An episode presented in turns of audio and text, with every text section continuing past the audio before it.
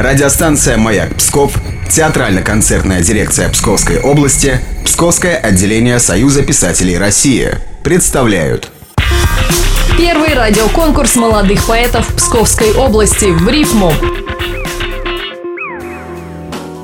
Анна Фоменкова. Свои первые стихотворения она начала писать еще в детстве. Сначала следуя примеру любимых поэтов, а уже позже найдя и другие источники вдохновения. Например, любовь. Послушаем стихотворение Анны Фоменковой под названием «Проклятый романтик». Я проклятый всеми романтик. Я в лужах увижу звезды. Увижу спирали галактик. Они превращаются в грезы. Я вижу сквозь ночь рассветы. Я вижу сквозь холод тепло.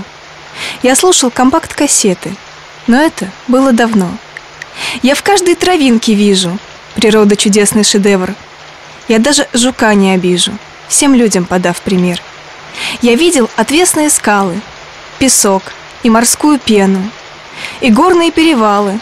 Прекрасному знал я цену. Я счастье искал по свету и верил, осталось чуть-чуть. Я обошел планету. Пора бы уже отдохнуть.